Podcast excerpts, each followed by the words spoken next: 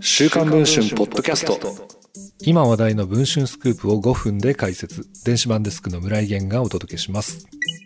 日本維新の会の馬場伸幸代表が認知機能の衰えが目立つ社会福祉法人の女性理事長に任意の財産管理契約を結ぶ文書を書かせた上で、馬場事務所が女性理事長の財産を私的な形で管理していたことが週刊文春の取材で分かりました。この問題をめぐり、馬場氏が社会福祉法人の元理事らと会談する様子を収めた音声データを入手しています。認知症患者の財産管理については事件化するケースも多く、青年貢献制度など公的な枠組みを利用することが推推奨されており、専門家は馬場氏らの対応が適切ではなかった疑いを指摘しています。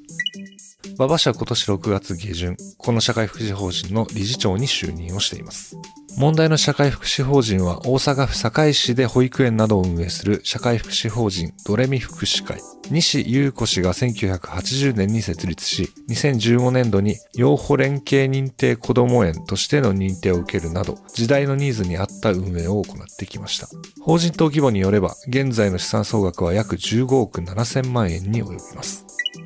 馬場氏は2017年から同法人の業務執行理事に就任していました。他の理事とは異なり、法人の業務執行権限を持つ事実上のナンバー2です。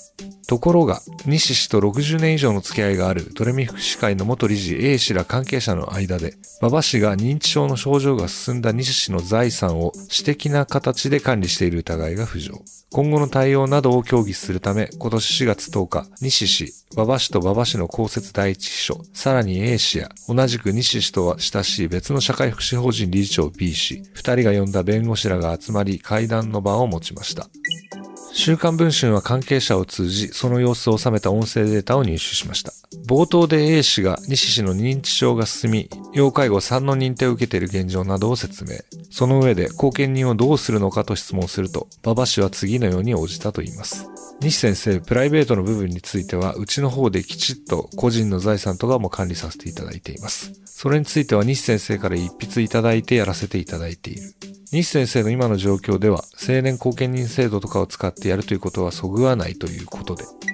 つまり、馬場氏らは A 氏が3年前の時点で物忘れが激しいなどの認知症が疑われている初期症状が出ていることを把握しながら、青年後見人制度などの公的な枠組みを避け、A 氏に実質証所遺言を書かせたり、任意の財産契約をしたりしていたことを認めたということになります。一体なぜこのようなことになってしまったのでしょうか党代表の馬場氏による社会福祉法人の乗っ取り疑惑の詳細については、週刊文春の電子版で読むことができます。この続きもぜひ電子版の方で読んでいただければと思います。それでは本日のポッドキャストはこの辺りで。